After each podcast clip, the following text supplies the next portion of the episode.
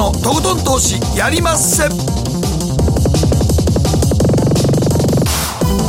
も皆さんこんばんは、北野誠です。そして進行 エムシー の大橋ひろ子です。そして番組アシスタントはケリーアンです。よろしくお願いします。さあ今日ははい、えー、マーケットの、えー、フロントラインのコーナーでは、えー、バーニャマーケットフォーカストの水上則之さんにご登場いただきます、はい、電話のね、えー、ご出演となりますけどもね。はい、はい、えー、そして、えー、マーケットのリアルのコーナーでは安田佐和子さんをお迎えいたしまして、うんえー、経済活動再開に沸く米株、そして、まあ、今始まっている全米のこのデモですね、うんうん、強奪暴動という感じにちょっとなってきましたけれども、はいまあ、これの影響が今限定的なのはなぜなのか、そして大統領選挙への影響はどういったところは、あんまりあれも関係なしに株価は関係ないね。そうですね、うん、強いですよね、うん、本当に強い。日本株の方がちょっと足元強くなってきて、いやもう新高値更新するんじゃないですか、ね、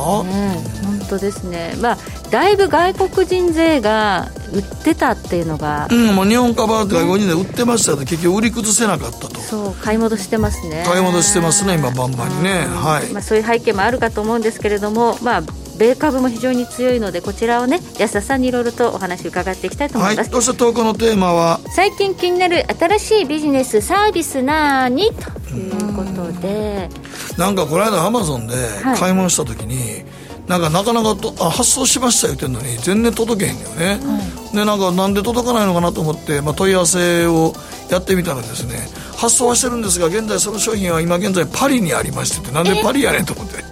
パリのものだったんですか。いやパリのもんじゃないよ、日本であのなんかひげ剃りの充電器だけやるけどね、うんうんうん、そんなそんな千何本のもんでパリから送ってて間に合うのかっていうのがあるんでえどういうことですかね、わからん、どういう言い訳かわからん、だから全然わからないね、どういうもんなのか仕組みがわからなくて、うん、まあね、あの飛行機は便数が減ってるから、うん、そうそうそんなこと書いてた。通常のでもせんえんぐらいのもうそないパリから送ってたら真逆に合わんような気がするんだけどなそうですね、そうですね、どういう言い訳なのと思いながら言い訳なのかどうか分かんないですけど、もともとはねブラウンってドイツのメーカーのヒゲ剃りの充電器やんで、なんでパリやねんみたいな思うけどね、本当ですね、不思議でしょうがなかったけどね、はいはい、というようなこともありまして、皆さんねあの最近もリモートワークが当たり前になったとかね、うん、飲み会もリモートでというようなことになってますので、うん、新しい、ね、ビジネスとかサービスの在り方っていうのがちょっとこう時代が変わってきたっていうのを感じること多いと思いますので、うん、えそのあたり送っていただけましたら投稿テーマご紹介させていただきますのでよろしくお願いいたします。ではこの後早速誠とひろ子の週刊気になるニュースからスタートしましょう。はい、北野誠のとことん投資やりまっせ。この番組は良質な金融サービスをもっと使いやすく、もっとリーズナブルに ジーエムオー クリック証券の提供でお送りします。誠とひろ子の週刊気になるニュース。さてここからは誠とひろ子の週間気になるニュースです。今日いちにちのマーケットデータに加えまして、このいっしゅうかんに起こった国内外の気になる政治経済ニューストピックなどをピックアップしてまいります。さあここからは水上さんに参加していただきまして、いろいろとご意見伺いましょう。よろしくお願いします。よろしくお願いいたします、はい、ではまず今日の日経平均からお伝えしましょう。にひゃくはちじゅうはちえんじゅうごせん高 にまんにせんろっぴゃくじゅうさんえんななじゅうろくせんで取引を終了しました。なんかこのところ米株よりも日本株の方が勢いづいてる感じがしますね。うん、水上さんいかがですか、日本株のこの強さ。うーん、まあ、やっぱり行き場がお金の行き場がない、ないっていうことじゃないんですかね。そうでしょうね。うーん、やっぱり一番分かるのはアメリカもそうですけど、世界中がもうねもう金利なくなったわけですから、なんかやっぱり何か行くとしたらもう株式市況しかないやろと思いますね。そうですよね。うん、外国人勢は、えー、じゅうよんしゅう連続で日本株を原先合わせてにちょうえん超えで売っていたということですが、じゅうごしゅうめに回転換しまして、はい、これがどんどん売りをこうまあ、踏む形で踏まされる形で、うんまあ、上がっていくフェーズに入ったのかなという感じがしますね。だってもう年初来高値更新しそうやもんね。そうなんです。そうですよね。うん、まあ、実体経済との乖離とか言ってるとちょっと見誤っちゃうわけですかね。うん、そうですよね。うん、まあ、実際にあの日銀のあの買い支えのパターンがもうできてるので売り崩しにくいのは確かですよね。うんうん、そうですね。まあ、今メーカー株も本当に行き場がないのはよくわかる。そうですよね。結局だからもうアメリカも金利がほぼゼロなんで、全世界的に言うとダブついたねマネーはどこに向かうねんということで株式市場に向かってるんでしょうね、やっぱり。うん、そうですよね。はい。うん、そしてそのアメリカ株式市場なんですが、ニューヨークダウ昨日はにひゃくろくじゅうななドルろくじゅうさんセント高 にまんごせんななひゃくよんじゅうにドルろくじゅうごセントで取引を終了しました。えそして先ほどオープンしました、えー、米株市場ですが、現在にひゃくにじゅういちドル高ということで、えー、今日も強いなという印象ですね。うん、まあ、アメリカは全米でのね、あのデモの拡大というのも気になるんですが、うん、このあたりもあんまり影響がないようですね。ないみたいですね。うんうん、関係なさそうですね。関係ないですね。うん、そしてまあちょっと振り返ってみますと、えー、しがつにはマイナスよんじゅうドルまであった原油市場なんですが、まあ、今日あたりはさんじゅうなな、さんじゅうはちドルぐらいまでずいぶん上がってきましたね。うんうん、はい、ここも安心感があるというふうに考えてもいいでしょうか。うん、やっぱりあれじゃないですか、あの寝頃感というかそういうのでやっぱり買いが入り、入りやすいんじゃないですかね今。うん、そうですね。うん、まあ、ろくがつ、まあ、来週ですね、 オペック プラスの総会もあるんですけれども、まあ、ここで減産が継続されるかどうかというところ今話し合われるというふうにされてるんですけども、これ減産が継続されずにしちがつ増産ということになるとまた下がってしまうので、多分まあそうなるでしょうと、うん、いうことで上がってるのかなという気もしますね。うん、はい。えー、水上さん、金利動向どうですか。長期債利回り相変わらず れいてんななパーセント 程度ですけど、もう金利が上がる目っていうのはしばらくなさそうでしょうか。うん、まあ横ばいじゃないですかね。うん、横ばい横ばいじゃないですかね。はい、ということであんまりもう金利も動かない時代に突入したのかなという印象ですね。うんうん、はい。ではここで、えー、ケリーがこのいっしゅうかん気になったニューストピックピックアップです。はい、今日のニュースです、はい、デジタル通貨とスイカ連携というニュースなんですけど、えっと、三菱 ユーエフジェー ファイナンシャルグループ含むみっつのメガバンクや、えー、通信大手の エヌティーティー などが、えー、今日ですね、はい、デジタル通貨の基盤整備に向けた協議会をあすよっかに発足すると発表しました。ということはこう現金よりももっとあの円滑に支払いとか送金ができるこのキャッシュレス決済っていうのをもっと増やしていこうと、日本国内全部使えるようにしていこうみたいなことだと思うんですけど、うん、あのスイカで使えるってことは、うん、もうスイカって大概持ってますよね、関東だともう。はい、私はカードで持ってるんですけど、お二人はカードですか。僕もカード。私は携帯。あ、携帯の方も違いますね、若い子は。そうですよ、もうデジタル全部使いこなしてますからね。やっぱ携帯で持ってる方もいると思うので、はい、もっともっとあの現金がなくなっていってどんどん。僕はもうその携帯とカードと両方持っとかないと、うん、携帯を落とすときにっちもさっちもいかんからやいね。あ、なくさないように私は鎖をつけたんですよ。いや、知ってますよ。チェーンがそれはあれじゃないですか、バブル時代のあれじゃないですか。そのチェーンと違います。そのチェーンと違う。はい、ヤンキーのチェーンとも違います。ヤンキーのチェーンと違う。ヤンキーのチェーンってなかなかにじゅうはちで言われへんよね。あんまりいないですね。あんまりいないよね。そんないつのつけ版デカの時代ですから。まあ、あのスイカっていうのがすごく便利ですね。うん、そう、まあ、統合されて、うん、これでまあ乗り入れしながら。そう、昔はね、うん、あの ジェイアール 東日本がとか、うん、東海がとか、うんうん、各分かれてましたからね。はい、あれすんげえ面倒くさかった。俺すんげえ一時あったよ、 ジェイアール 東海使えるトルカとか。 あ, ありました、ね、名古屋は名古屋でマナカって、大阪イコカでスイカパスモどないなセーフねと思ったもんでもなんかイコカとかなんかうまいこと考えますよね、名前ね。まあ大阪はイコカね本当にねイコカってやつですからね。はい、うん、はい。だからそれを紐付けすることによって自動でチャージできていくのかな。そういうことになりますね。そうやな、バンクと一緒に一緒にやって、だからそこの連携したら自分でそこの金が勝手にチャージできるようになると、うん、はい、それは便利やね。いちいちいちいち、まあでも便利かな。いや便利ですよね。便利は便利や、うん。まあ、だってもうあんまりお財布出さなくなってきてますよ。私スイカでこの携帯だけ手に持ってれば、はい、コンビニでも何でもチェーンのついてる携帯だけありますこれで不審人物ですけどねじゃらじゃらって言いながらじゃらじゃら言わしながら言いながらピッてやってお買い物しちゃうので、あ、まあ、でもだからペイペイもそうですもんね、ね、みんな、うん、だそれだけいろんな種類があるのがもっとこうスイカだと、うん、もう大体の人が持ってるの で, そ う, でそうやね。だからまあそこでなおさらってことでね、うんうん、まあ、日本も本当にあの現金を本当に作りたくないというのはよくわかりますわ。あ、まあ、あとこのコロナ禍でね、現金にやっぱりこう、うん、そうですね、ちょっとね触りたくない触りたくないなっていうのもあるので、はいはいはい、こう多分いちえん玉とかごえん玉ってもう出したくないんでしょうね、うん、自販機なんかでもスイカとか使えたりしますもんね、もう全然、うん、そうですよね。そう、まだでもなんか俺ごめんね、ちょっとそだねな、東京と大阪おったらそれ思うんやけど、名古屋によるとみんな現金すげえ使うのよな。名古屋現金比率高いんですか。高い高い。最後の名古屋王国は本当にもういつまで現金を使うのえー、本当。いやだから高島屋とかで買い物しててもみんなやっぱ現金だ、ポイントはそこに貯めんねんけど現金出さはんねん。だからもうこのこの今の買い物の時すごいすんげえ不便やと思って、いつもデジタル信用しないですか。あ、しませんねいくら使ったかわからんやんっていうのが口癖ですからなるほど。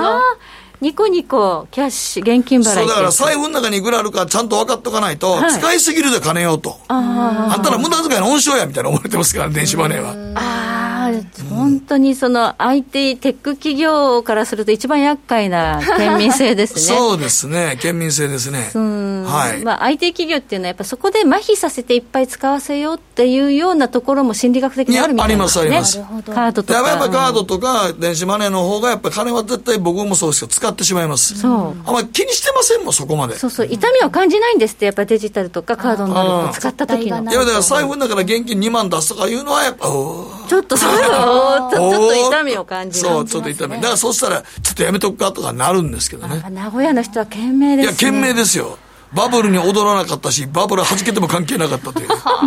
う最後の王国ですから、現金王国すごいですね、うん、このスイカとのデジタル提携の話が名古屋の県民性に落ちるとは思わなかったですけどはい、はい、ということでここまで誠とひろ子の週刊気になるニュースでした。この後水上さんにじっくりとお話伺っていきます。よろしくお願いします。北野誠のとことん投資やりまっせ。やりまっせって英語ではレッツはどうかな。ねえ先生、好きってじゅっかい言って。それじゅっかいクイズでしょ。いいから。じゃあ好き好き好き好き好き好き好き好き好き好き。僕も先生好き。え、もう思わず笑みがこぼれる。株式 エフエックス は ジーエムオー クリック証券。すると川上からどんぶらこどんぶらこどんぶらこって何？桃が流れてくる音だよ。じゃあかぼちゃは？か天ぷらこ天ぷらこかな。鳥は？唐揚げこ唐揚げこ。パパおやすみ。置いてかないで。頑張るあなたを応援します。ジーエムオー クリック証券。バカモン、お前は周りが見えてない。また怒られちゃったよ。ん？部長の前歯にノリ？大学生のノリはもう釣りをしないぞ。はい、ノリをどうにかしないとまずいですね。部長、歯にノリついてますよ。もっと楽しく、もっと自由に ジーエムオー クリック証券。北野誠のとことん投資やりまっせ。みんな集まる集まるよ。さてここからはマーケットフロントラインです。今日はバーニャマーケットフォーカスト代表の水上紀之さんにお話を伺っていきます。改めましてよろしくお願いしま す, します。さあ今日のテーマは何でしょうか。トレンド転換の兆し、膠着した為替相場の次なる展開。まあちょうど昨日から動き出しましたんで、うん、ドル円もねはい、うん、そうですね、あの、まあ、今日はあのふたつありまして、まあ、ひとつはドル円なんですけど、もうひとつはユーロ、はい、まあ、ユーロドル、ユーロ円、えー、このあたりについてちょっとお話ししようと思ってるんですけども、えーと、まずはドル円なんですけども、えーと、お手元の資料のドル円のしがつ以降というのがあるかと思うんですけども、はい、えーまあ、と特にこのごがつのですね、えっと、後半はですね、えー、ずっともう本当ななえん、ひゃくななえん台でですね、ガチガチ状態になってまして、全くほぼほぼしばらく動かなかったですもんね。そうですね。で、それが昨日突然、まあ、動き出したと。で、まあ、一気に、えー、跳ねたんですけども、えー、これですね、しがつ以降の相場を見てみるとですね、ある法則性があるんですね、はい。でそれはですね、えーと、この表の中でちょっと数字を書き込んであるんですけども、まず一番左側のところにしがつのふつか、しがつのみっか、しがつのむいかってあるんですけれども、うん、えー、このさん営業日で、まあ、さん, さん連続上昇をしてまして、はい。でそれからごがつの真ん中のあたりですね、ごがつのなのか、ようか、じゅういちにちと、ここでもさん連続で上昇してるんですね。は、はい、でこれですね、えっと、実はよくよく見てみるとですね、えっと、月始めのですね、に営業日目、しがつふつか、それからごがつはあの連休でしたんで、はい、ごがつなのかがに営業日目になるんですけれども、えそこからさん連続で上昇してるんですね、はい。で、えー、実は今回の今回というか昨日ですけども、ろくがつふつかもに営業日目なんですね。で急上昇してるんですね。で、まあ、この辺がですね、ある法則性があるんじゃないかと、うん、要するに何を申し上げたいと言いたいかと言いますと、えー、今回のこの上げのですね、えー、裏にいるのは ジーピーアイエフ じゃないかというふうに今見てるんですけれども、うん、でまあ、ジーピーアイエフ はですね、えー、このしがつからですね、新ごかんねん中期計画というのを始めたんですね、はい。で何が変わったかと言いますと、えー、それまでのですね、えーと、投資配分、うん、こうよっつには書いてるんですけれども、はい、投資配分がちょっとバラバラだったんですね、はい。えー、国円債がですね さんじゅうごパーセント、 それから国内株が にじゅうごパーセント、 外債が じゅうごパーセント、 それから外株が にじゅうごパーセント と、はい。でバラバラだったのをですね、はい、今回一律に にじゅうごパーセント ずつにしたんですね、はい。でまあ、国内株と外株は両方とも にじゅうごパーセント ですね、えー、変化なしなんですけれども、はい、円債とですね、外債の間でですね、変化が出たんですね、はい。えー、円債が、えー、じゅっパーセント 減って、えー、外債が じゅっパーセント 増えたと、はい、いうことで、要はその円債から外債にですね、資金が移ると。はい、いうことになります。ということは、えー、為替的に言うとですね、えー、円を売ってドルを買うというのは実質的に起きるということになるわけですね、はい。でえーとまあ、ご存知のように ジーピーアイエフ というのはクジラとも言われているぐらい非常に巨大なわけですけれども、はい。えー、このにせんじゅうきゅうねんの年末の運用あ総資産残高がひゃくろくじゅうきゅうちょうえんあるんですけれども、はい、それの じゅっパーセント ということはそれだけでもですねじゅうななちょうえんになっちゃうんですね。そうですね、はい、そうか、それでじゅうななちょうえんなんですね、もうそれで、はい、そう、そうなんですよ。でこのじゅうななちょうえんが、えー、円からドルに移ると、うん、えー、ひゃくはちえんでドル換算するとせんごひゃくななじゅうよんおくドルとかいうすごい数字になってるんですね、うん。まあ、インターバンクでいうとだいたい大口と言われているのがいちおくドルぐらいですから、それのせんごひゃくばい以上あるということですから、すごい金額なんですよ。はで、まあ、それがですね、えーまあ、動き出していると、はい。でえー、一方ですね、えー、この昨日までですね、上を抑えていたのはですね、はい、えー、多分政府だと見てるんですね。でなぜかというと、はい、えー、政府もこのしがつ末にですね、えー、と新年度、にせんにじゅうねんど方針というのを決めまして、はい、ええー、それで今までのですね、オープン外債からですね、円債にですね、回帰、回帰するということになったんですね。あ、ですからあのこっちは逆にですね、はい、えーとまあ、今まで外債で持ってたものを、えー、売ってドル、受け取ったドルを円に変えて、はい、えー、今度円債を買うと、はい、いうことでドル売りの円買いが発生すると。うん、でこの両方、えー、ドル売りとドル買いの両方に挟まれた状態でいたんですけれども、はい、それが、えー、昨日等々ですね、まあ、やっぱりクジラの方が金額が大きかったということなんでしょうけども、はい、上に抜けちゃったということです。でただ、まあ、あの今までのしがつごがつのパターンでいけばですね、はい、今日も上がるはずなんですけれども、さすがにやっぱりそのだんだんにみんなも学習してきてですね、えー、それに乗っかってですね、うん、買ってた向きが結構いて、うん、はい、で今日のロンドン時間ずいぶん上を攻めたんですけれども、さすがにロングになってしまってですね、うん、ニューヨークに入る前のちょうどロンドンの調整タイムにですね、うん、結構ロスカットが出まして、うん、まあ、それで一旦緩んだ後、今ニューヨークでもう一回ちょっとずつ買いが出てきてますね。うん、この ジーピーアイエフ がひゃくななえん台のところで買っていて、政府がひゃくはちえんの少し下ぐらいで、まあ、売ってるということでガチガチで動かなかったっていうのがこれまでの動きなんですね。そうですね、はい。政府の規模というのは大体どのぐらいなんですかね。うん、多分ですね、これあのこの半月の動きを見てると、このひゃくななえんのきゅうじゅうから上って多分相当あの多分ひゃくおくドルがあったんじゃないですかね。です、あのもう本当に全然抜けないような状態でしたんで、結構やってるわけですね、新年度から、えー、はい。そうですね。まあ、あのどっちにしてもあれですからね、あの運用方針が決まってですね、うん、その配分を変えら、変えるということなんで、はい、そんなにいつまでも時間を時間をですね持ってやることができないわけですよね、はい、新しいもので運用しなきゃいけないですから、はい、ですから、まあ、その分早めに、えー、売る人は売るし、えー、買う人は買うということだと思いますね。ただ、まあ、あのその ジーピーアイエフ の場合金額が大、大きいんで、はい、まあ、そう、そうは言ってもやっぱりその半年以上はかかるんじゃないかなとは思いますけどね。うん、せんななひゃくよんじゅうおくドルですもんね。じゅうななちょうですからね。うん、はい、じゅうななちょうで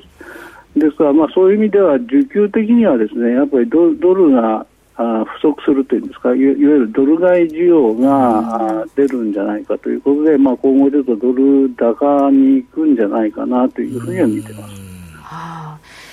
なんか エフアールビー がかなり、えー、ドルばらまいたということと、まあ、日本はその貿易収支も原油安から赤字がなくなったということで、将来円高になるという予想が足元すごく増えていたんですけれども、やっぱそういうことではなくて、この需給で ジーピーアイエフ の買いが多分押し上げていくだろうということですね。うーん、多分そうだと思うんですよね。まあ、ここまでですね、うん、何度もそのドル安の方向を試してもですね、はい、結局戻ってきてしまうというのはもうここのところの動きなんですよね。ですからそれが、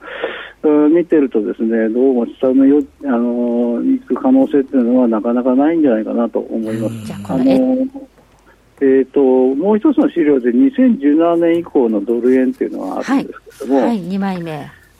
えー、とこれで見ますとですね、このにせんじゅうななねんからあもうよねん近くなるんですけれども、あのー、結局レンジ相場がずっと続いているということなんですね。うん、で、まあ、レンジにもうマーケット全体がもう慣れてしまったというかですね、うん、逆に言うとトレンド相場を知らない人がほとんどになってきちゃってる相場がありますね。はいはい、でそれが、まあ、例えば昨日とか、まあ、最近のユーロなんかもそうですけども、一本上司に動いてるとですね、なかなか相場にもう乗れなくなってきちゃってるんじゃないかと思うんですよ。でしかしですね、もう一つの資料でにせんじゅうにねん以降の上昇トレンドってのありますけども、はい、えー、これで見ますとですね、あのー、この過去じゅうねん足らずの間に結構上昇トレンドってあったんですよ。うん、で一番大きいのはにせんじゅうにねんのじゅうがつから翌年のごがつまでで、えー、アベノミクスという相場だったんですけども、はい、これがにじゅうろくえん上昇なんですね。はい、でこの時はあの結構米系のファンドがですね、えー、まあまあ攻撃してきましてですね、はい、えー、それで上がった部分も大きいんですけども、うん、あのかのジョージ・ソーロスもこの時にじゅうおくドル儲けたと言われてるんですけども、あ、さすがですね、うん、で、えー、次がですねにせんじゅうよねんのくがつからじゅういちがつですけれども、これは黒田バズーカと言われるですね、はい、金融緩和のやつですね。でこの時がじゅうごえん上昇と、はい、でそれからにせんじゅうろくねんのじゅういちがつからじゅうにがつはあのアメリカの大統領選でトランプ氏がまあ当選したと。でこの時がじゅうごえんの上昇と、はい、いうことで、このじゅうねん足らずの間にですね、えー、大きいその上昇トレンド相場がさんかいもあったということで、まあ、そういう意味ではですね、もうここよねんぐらいやってトレンド相場はやってないですけども、そろそろあってもですね全然おかしくはないんじゃないかなというふうに思ってるんですね。そうですね、トランプ大統領が当選したところのトレンドが最後で、もうほとんどよねん近くもみ合いが続いているということで、そろそろどちらかにトレンドが生まれても不思議はないとと思いますね。その場合、うん、今回も上のドル高円安になりそうだということですかね。うん、まあその時給から言うとその可能性が高いんじゃないかなっていうふうに思います。うん、はい。そしてもう一つのテーマなんですが、はい、ここのところユーロがなんか謎に強いんですよね。謎に強い急に急に強なりましたね。そうなんですよね。でこれはですね、実はあの欧米の投資家のですね中間決算にかなり絡んでるんですね。うんうんうん、でまああの欧米の、まあ、上半期というのはいちがつからろくがつなんですけれども、えー、このいちがつからごがつまでのですね、えー、損益をろくがつに入ると実際に反対取引をすることによってですね決算するんですよね。でそうするとですね、今までそれなりの理由があって下がってきた、まあ、例えばああ去年の例でにせんじゅうきゅうねんの例で見ると分かりますけれども、はい、えー、ユーロドルがまあ去年の場合ですと、えーまあ、上下しながらですね下がっていたんですけれども、えー、それはそれなりにやっぱりユーロがあの、まあ、経済があまり良くないということでやはり弱気、ユーロに対して弱気な状態で、えーまあ、ユーロが売られてドルが買われたと、うん、まあ、欧米の投資家ですから、えー、決算の時にこのユーロドルが一番大きいんですね。はい、でこのユーロドルで、えーまあ、売ってきたのをえー、最近の傾向としてはごがつのさんじゅういちにちからですね、えー、その反対取引が始まってですね、はい、でそれでこの去年のケースでいうと買い戻しが起きてですね、はい、でろくがつ末まで決算日まで中間決算日までやった後ですね元のトレンドに戻っててですね、でここで山がふたつできてるんですけども、ろくがつ中ですね、うん、えー、これはですね多分その大まかに一旦ですね、えー、決算をやってで一山できてもう一山ですね、えー、そのもっと、えー、確定した数字でですね、えー、決算をやるんでふたつ山ができてるんじゃないかというふうに見てるんですけれども、はい、えー、ちょうどこのろくがつの中旬にですねいっかい谷ができると。でそういうことが言うと今年もですね、えー、ちょっと、えー、ろくがつの半ばじゅうごにちの週ぐらいにですねちょっと調整があるんじゃないかなというふうには見てます。はい、ふたつ山ができるというのが特徴ですね。特徴ですね、はい、そんなあの昔からそんな感じがあるんですけど、あ、えー、じゃあ欧米の中間決算に向けては、えー、今まで取ってきたポジションの、まあ、逆ですね、手仕舞いが起こるということでトレンドがあの逆になるなりやすいという時期に今まさに入っているということですね。そうですね、ですからあの理由がないんですよ。あの な, なんでかって言われてもですねニュースじゃないってことですね。中間決算なんで、うん、そうですね、あのいわゆるファンダメンタルズ的な理由はないんで、逆にこの時期に例えばリスクをリスクオフだとかいうあリスクオフだリスクオンだっていうあの、まあ、えー、いう方もいらっしゃいますけれども、はい、そういうのとはちょっと違うと、まあ、だから言ってみたらあの決算において の, あの実需なんですよね、うん、そういうことですね。そうですね、はい、であと今年のですね、えーとまあ、ユーロドルについて言うとですね、はい、えー、このまあ今年はもう本当に上下動が激しいんですよね、うん、まあ、特ににがつの末からさんがつの中旬にかけて、はい、えー、新型コロナの感染拡大のがあったりですね、えー、それに対するアメリカの非常事態宣言があったり、えー、経済対策があったりというのであのユーロも上がったり下がったりした、した後も結構荒れたんですけれども、それが結局ですね、えーと、このごがつこう半から上がり始めてるんですね。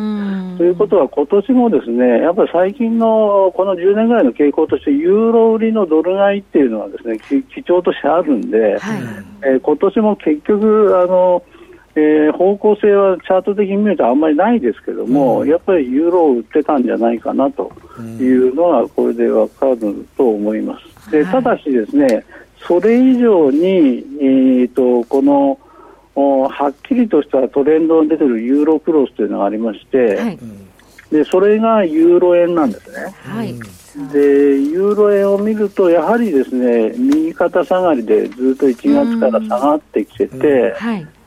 でそれがこのごがつに入ってから反発してるんですね、はい、でなんかこれ、まあ、急激な反発ですね、ここからね急激なんですね。でこれはもうやっぱりですね、あのなんていうんですかね、あのにせんにじゅうねんやっぱりリス、ね、リスク回避ですね、うん、リスクオンリスクオフで下がってきてユーロ売りの円買いがずっと来たのが、まあ、ごがつに入っていてちょっとまあ一服感が出たというか、まあ、株と同じですよね。結局まあ逆に言うともう、うん、えー、やるところまでやっちゃったんでその買い戻しが入っているということだと思いますけれども、それでまあここで反発がしてきてるんだと思いますね。うん、まあ、過去のパターンで見ると、でもこれ第一波が来て一回これ月中ろくがつじゅうごにちぐらいに向けてまあ収まってもう一回来るみたいな感じですから、ちょっとここから気をつけた方が良さそうですか。うん、そうですね、まあ、まだ早いと思いますけど、やっぱりじゅうごにちの週ぐらいは気をつけた方がいいんじゃないかと思いますね。うんでただあのろくがつの末のですね、中間決算日を過ぎた後は、はい、結局その決算処理ってのは終わってしまうんで、全て剥げてしまうんで、はい、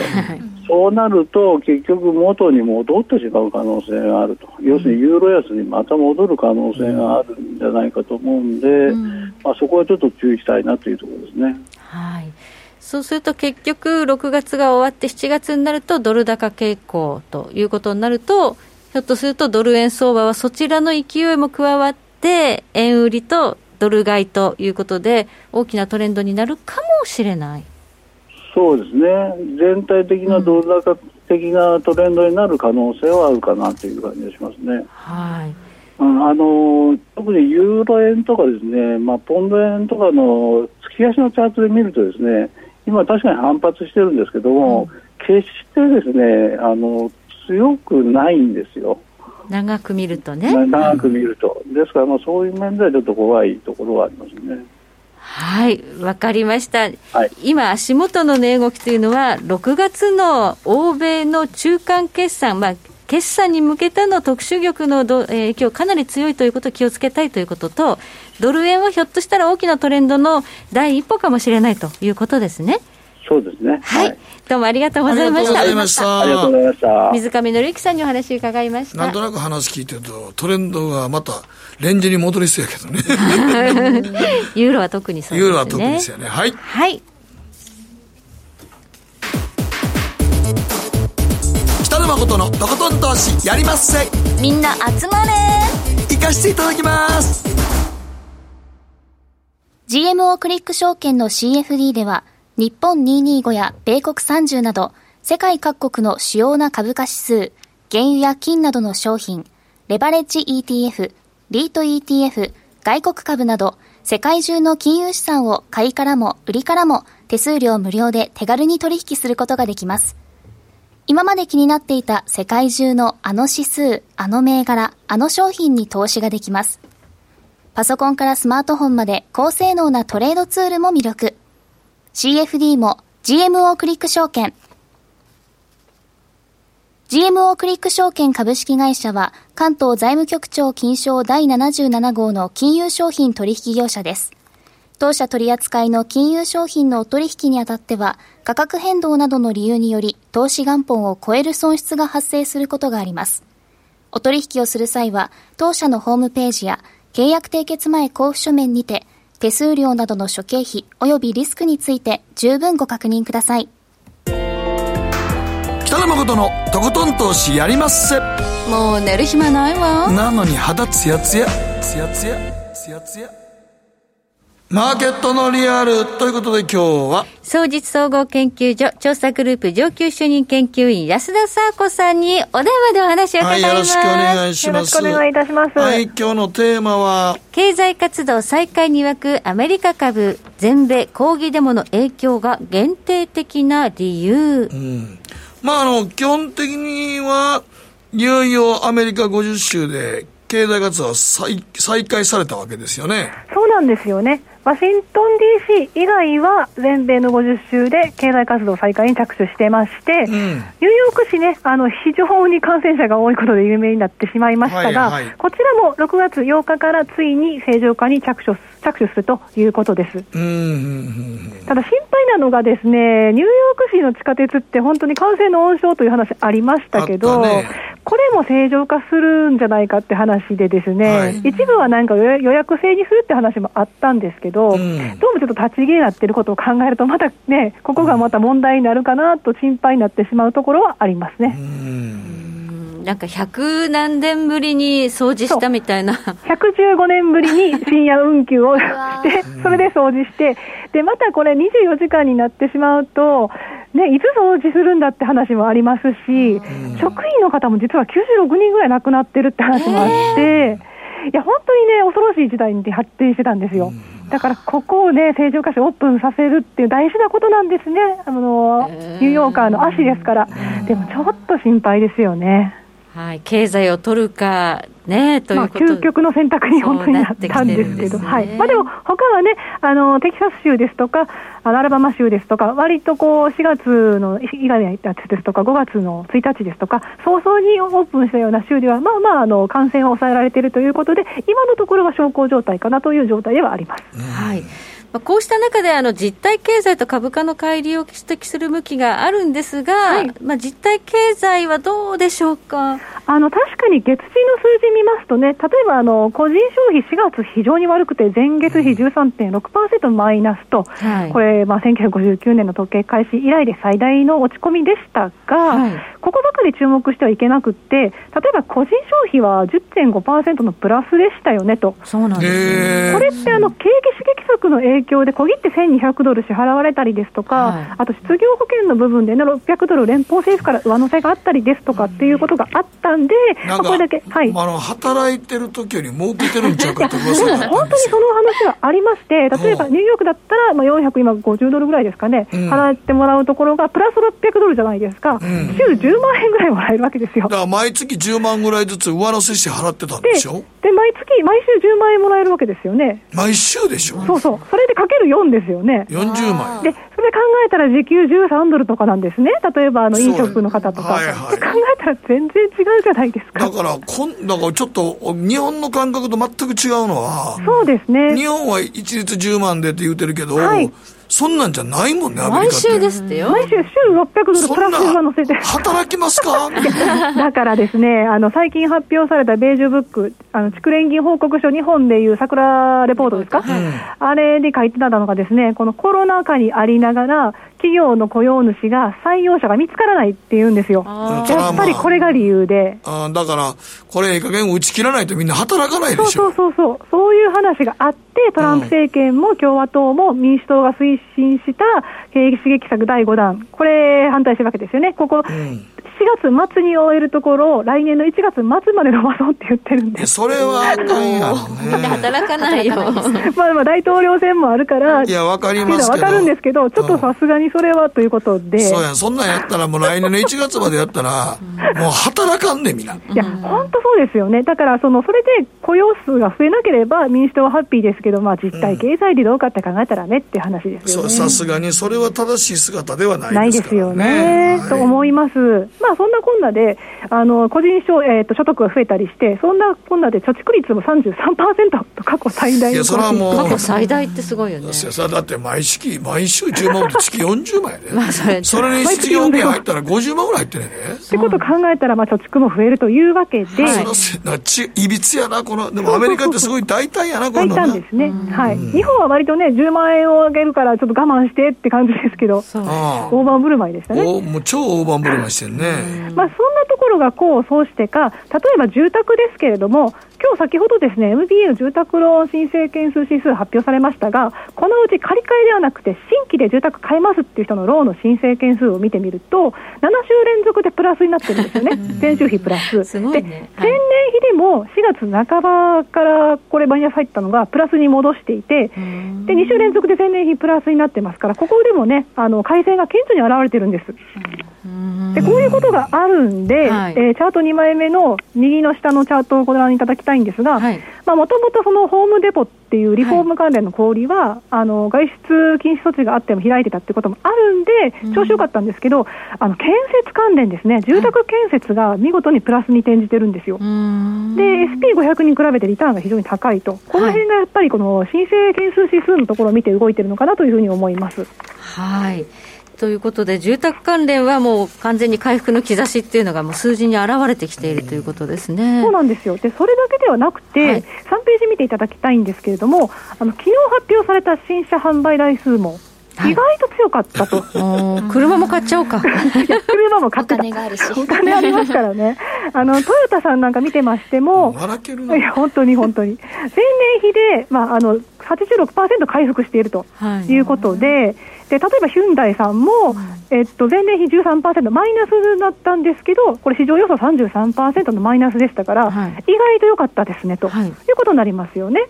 で普通あの自動車メーカーさんっていうのはだいたいろくがつこう半とかしちがつに、うん、あのモデルチェンジのための休業に入りますけど、まあ、ジーエム フォードこの辺がですね、いやちょっと稼働停止しないかもしれませんよとか、はち工場あるけどその半分は停止しませんとか、うん、そういう話も出てきているから、意外とやっぱりこう生産していかないと需要に追いつかないんじゃないかっていう話が出てきているわけですね。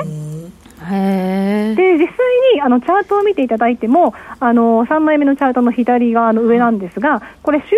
ベースで新車販売台数見てみましょうっていう数字なんですけど、はい、えっと、グレーのダラスですとかオレンジのタンパってあんまり下げ幅大きくないじゃないですか、はい、で特にこのあたりは、えー、例えばダラスはしがつのはつかから再開してますよねと、でフロリダ州もごがつついたちからなんですけど、意外になんかこれ下げ幅ちっちゃくて、まあ、なおかつ外出禁止措置がね緩むのが早かったんで、んやっぱり回復の目が早かったというところが表れています。あのもちろん自動車なんかもオンラインでね販売されているところもあるんで、でそういったところもあって意外と悪くなかった数字になってて、で実はにせんにじゅうねんで鳴らしてみると、はい、まあ、せんよんひゃくまんだいぐらいで、まあ、じゅうごパーセント のマイナスですが、はい、やっぱり金融危機の時と比べると落ち込み方そんなにひどくないですねと、はい、お金はあるっていうことでいいんでしょうかね意外とね、あのしがつ末までは一応そのプラスアルファの連邦政府から出てくる失業保険があるんで、はい、まあまあまあまあ、あのしっかりしてはいるんで、そういったところでね小売り出しですとか今後消費が回ってくる期待というのはあると、はい、いう話です。まあ、じゃあいろんな指標を見ても、まあ、一番悪い数字っていうのはもう見てしまって回復に向かっているというような状況、これを交換しているということでいいでしょうかね。そうですね。で実際にですね、あの小売店別の売上高見てみましても、はい、あのリフォーム関連とか食料品ですとか一般小売ですとか、うん、もう実はしがつのこうはんにもうプラスに転じたりとかもしてますし、早いですね。で面白かったのがあのペットですね、うん、ペットペットのところが実はあのそんなに下げ幅が大きくなかった。やっぱり家族なんですねペットって。だから生活必需品と同じような扱いになってて、面白かったのがあのフレッシュペットっていう会社さんがあるんですけど、はい、もうすでに年初来高値を更新してます。あー、じゃあそこはみんなケチらずに使ってるわけですね、はい、っていうことが分かりますね。日本関連もこれ巣ごもりしてる間になんか自分のでトンカチトンカチやったんかな、うんうんうん、そうですよね。そういう方もいらっしゃるんで、はい、うん、日本も割とね、あのホームセンターとか、あ、ホームセンターはすごい人やったでっていう話ですよね、うん、なんかこの間になんか棚でも作ろうかとかそうそうそうそう、なんか、ね、お家のね、はい、衣替えじゃないや、えっとね、うん、ディーアイワイ してそうそうそうやろうとかね、そうやろうというね、はいね、はい、そういえばあのお金もあるし時間もあるとなればね、トンカチを捨てたかもしれないですよね。そうですね。ということで株価がかなり、まあ、好調になっていることが続いているわけですよね。そうなんですよ。うん、で実際なんか エーディーピー もね、蓋開けてみたらにひゃくななじゅうろくまんにんの減少で予想のはっぴゃくきゅうじゅうまんにん減より格段に良かったじゃないかという話になったりもするんですね。先ほど出た数字ですね。先ほど出ましたよね。だから今日またダウね、あのしっかりさんびゃくドル高ぐらいですか、先ほどではそれぐらい上がってましたけど、で、はい、だからやっぱりあの金融緩和してこんだけ働いてない人にも金配ってやったら、はい、ひょっとしたらまあアメリカでもあこれを機会に株やるかとかいう人も出てきてるかもしれないし、ね、実際にオンライン講座がさんばいのスピードで増えてたりもして、やっぱりそうやね。で、はい、さらに今ってあの日本もそうですけど、スポーツって試合が始まってないじゃないですか、うん、はいはい、だからスポーツギャンブルが株に行ってるって話もあるんですよね。ああ、そうか、うーん、あ、はい、そうなんですね。そうなんですよ。今ダウにまんろくせんドルの大台乗ってきましたね。乗ってきましたか、はい、乗ってきましたね。ということで、はい、あのなんか実際になんか我々が肌で思ってることと全然違う、ね、やっぱ数字見てみると ね, ね教えていただくと教えていただくとこんだけ回復というか、まあ、でもみんなはちがつから逆に落ち込むんじゃないですか、これもらえなくなったらだから逆にそうあの落ち込みもまた激しくなりますからね、その辺が心配なところなんですけど、うん、さあ、ほんで今現在アメリカではあの黒人の人中心にデモが行われてますが、そうなんですよ。あんまりでもなんかその辺関係ないのよね、ニューヨークダウとか全く関係ないです。独幅風なんですが、うん、チャートのななまいめ見ていただきますと、はい、今までそのいわゆる人種差別ですとか、うん、あの全米で抗議デモがあった時っていうのを振り返ってみますと、まあ、大きく見てごかいありましたと、うん、いうことでよんしょういちわけなんですよね、過去振り返ると。よんしょういちわけ。いちわけ。にせんじゅういちねん の, あのウォール街を占拠せよってリーマン破綻のにねんごに始まった格差撲滅運動あったじゃないですか。格差、格差問題のね。そうそうそうそう、はいはいはい、あの時に横ばいになったぐらいで、今ってあの人種差別問題がクローズアップされてますから、せんきゅうひゃくろくじゅうはちねんとすごくこう相似、まあ、類似点があるということでアメリカ人も話題にしてるんですけど、ええ、この時ってあのキング牧師が暗殺されたりですとか、ロバート・ケネディが亡くなる暗殺されたりですとか、かなり混乱と激動の時代だったんですよ、はい、にもかかわらず エスアンドピーごひゃく ななてんななパーセント 高でした。上がったんですか。上がってたんですよ。で本当ににせんじゅういちねん以外全部上がってまして、これ平均で見ると ななてんいちパーセント 高なんですよね。ああ、そうですか、うん、そうなんです。だからやっぱりこういったデモよりも経済を見ていたりですとか、はい、例えばトランプさんの時はあのー、いわゆる白人至上主義の抗議活動がありましたけど、うんうん、この時も結局 じゅうきゅうてんよんパーセント 上がってて、この時やっぱりトランプさんがね、税制改革って言ってましたからね、はい、やっぱり政治を見たり経済を見て動いているということなんでしょう。はい、じゃあこのデモよりも経済ということで、まあ減税やったりね、いろいろやって、今はとりあえずフェードがいろいろばらまいたということで、かなりお金があるということで、そちらを材料視しているということですね。まあ、さらにトランプさんね、自分の再生もかかってますから、給与税減税ですとかインフラ整備とかね、あとはその対中問題の影響で本国拠点を行う企業にインセンティブ払うみたいな話も検討されているようですし、まあそういったプラスの材料、まあもちろんワクチンの開発もありますけどね、そういったプラスの材料に反応しているようです。まあ、追加でね、景気対策ばっかりやってますからね、ガンガンにねそうそうそう、もう今やっとかないとダメですからね。そうですね、じゅういちがつの再選に向けて、でしかもやっぱりトランプさんはここで他にも追加刺激策打たなきゃいけない理由があります、うん、やっぱりこの抗議デモっていうのは株価にはあまり影響はないんですけれども、うん、政治的にはね、今までちょっとやっぱり民主党に有利に動いた、動いてきたケースがあるんですよね、うん、例えばロス暴動の時なんかは大統領ブッシュさんでした、うん、この時大統領クリントンさん買っちゃいましたよね。ですとかあの上院と下院で、えーえーっとそうですね、上院と下院で見るとえー、と民主党はまたこちら多数派をキープしてまして、まあ、まあ民主党に有利な結果になりましたし、うん、あとにせんじゅういちねんはやっぱりあの、ね、ブッシュ政権の時にリーマンショックが起こったということもあって、うん、もう共和党惨敗ですよね、うん、オバマが再選されて上院も、うんえー、民主党が議席数増やしてで下院では共和党が議席数を大幅に減らすということがありましたんで、まあ、逆の、ね、あの面もあってにせんじゅうよねんのブラックアイブズマターでは逆に民主党は議席数減らしたことはあったんですけど、でもやっぱり鳴らしてみるとトランプさんには分が悪くなってしまうということで、うん、追加刺激なり何なり打たなければいけない状況であることは間違いないと思われます。はい、まあ、大統領選挙じゅういちがつですけど支持率はどのように変化してますか？これ意外としっかりしてるんですよねトランプさん。で、はい、で割とそのワシントンの専門家の方の話を伺うと、はい、今まで僕はねちょっとトランプさんの再選率って ごじゅうごパーセント と思ってたけど よんじゅうごパーセント かななんていう方はいらっしゃるんですけど、うん、この支持率見てると意外とやっぱり岩盤の支持者がいるんだなってことを感じさせますよね。うん、そうなるとやっぱりそのトランプさんは劣勢とも言い難いかなというふうには思います。はい、また対するバイデンさんがねやっぱり失言の多い方ですしね。はいこの間もなんか大きな失言があってね自分に投票しなければ黒人ではないということで、はいはい、ちょっと意味が分かんないです、ね、ちょっと反感を買ってしまうようなことを、ねね、おっしゃっているのでもしかしたらバイデンさんの存在が敵失となってということもあり得るかもしれませんね。うーんうーんまあでもちょっとなんかトランプ大統領の支持率はもう岩盤でこの辺を割り込まない感じですからそうです、ね、あとはまあ不動票と言われるとこがどうなんかというとこですからそうです、ね、そこを取り込むためにやっぱりガンガンに今年いちねんは今年ねいちねんは景気対策やりますよやっぱりそうですね、うん、株価を落とさないでいればこのデモということが足を引っ張ることは多分なさそう多分なさそうやし、うんうんうん、まあね 言, 言ってもあのマイナス金利にせいまで言ってるぐらいですからそれやったら逆にまずそうな気もする。いやそれは逆に言うとやらん方がいいと思いますけどマイナス金利と言いながらドル高に、ね、戻すようなことをおっしゃってたりねそうそう言ってますけどちょっと分かってはりますかねという時があるねんけど、はい、でもちょっとまあなりふり構わないから逆に言うと国民の中でもそれなんかねあの失業保険でそんだけ毎月、毎月ねよんじゅうまんごじゅうまんぐらい持ってたら、うん、いやさすがトランプって思う人も絶対多いですからね。そうそうそうで結局そのトランプさんのあの功績の一つとして黒人の失業率が過去最低を更新したっていうのがありましてそれも強いね。そうなんですよ。なのでやっぱり私の知り合いから話聞いても彼のおかげで僕は住宅を買えたみたいな人もいらっしゃったりするんで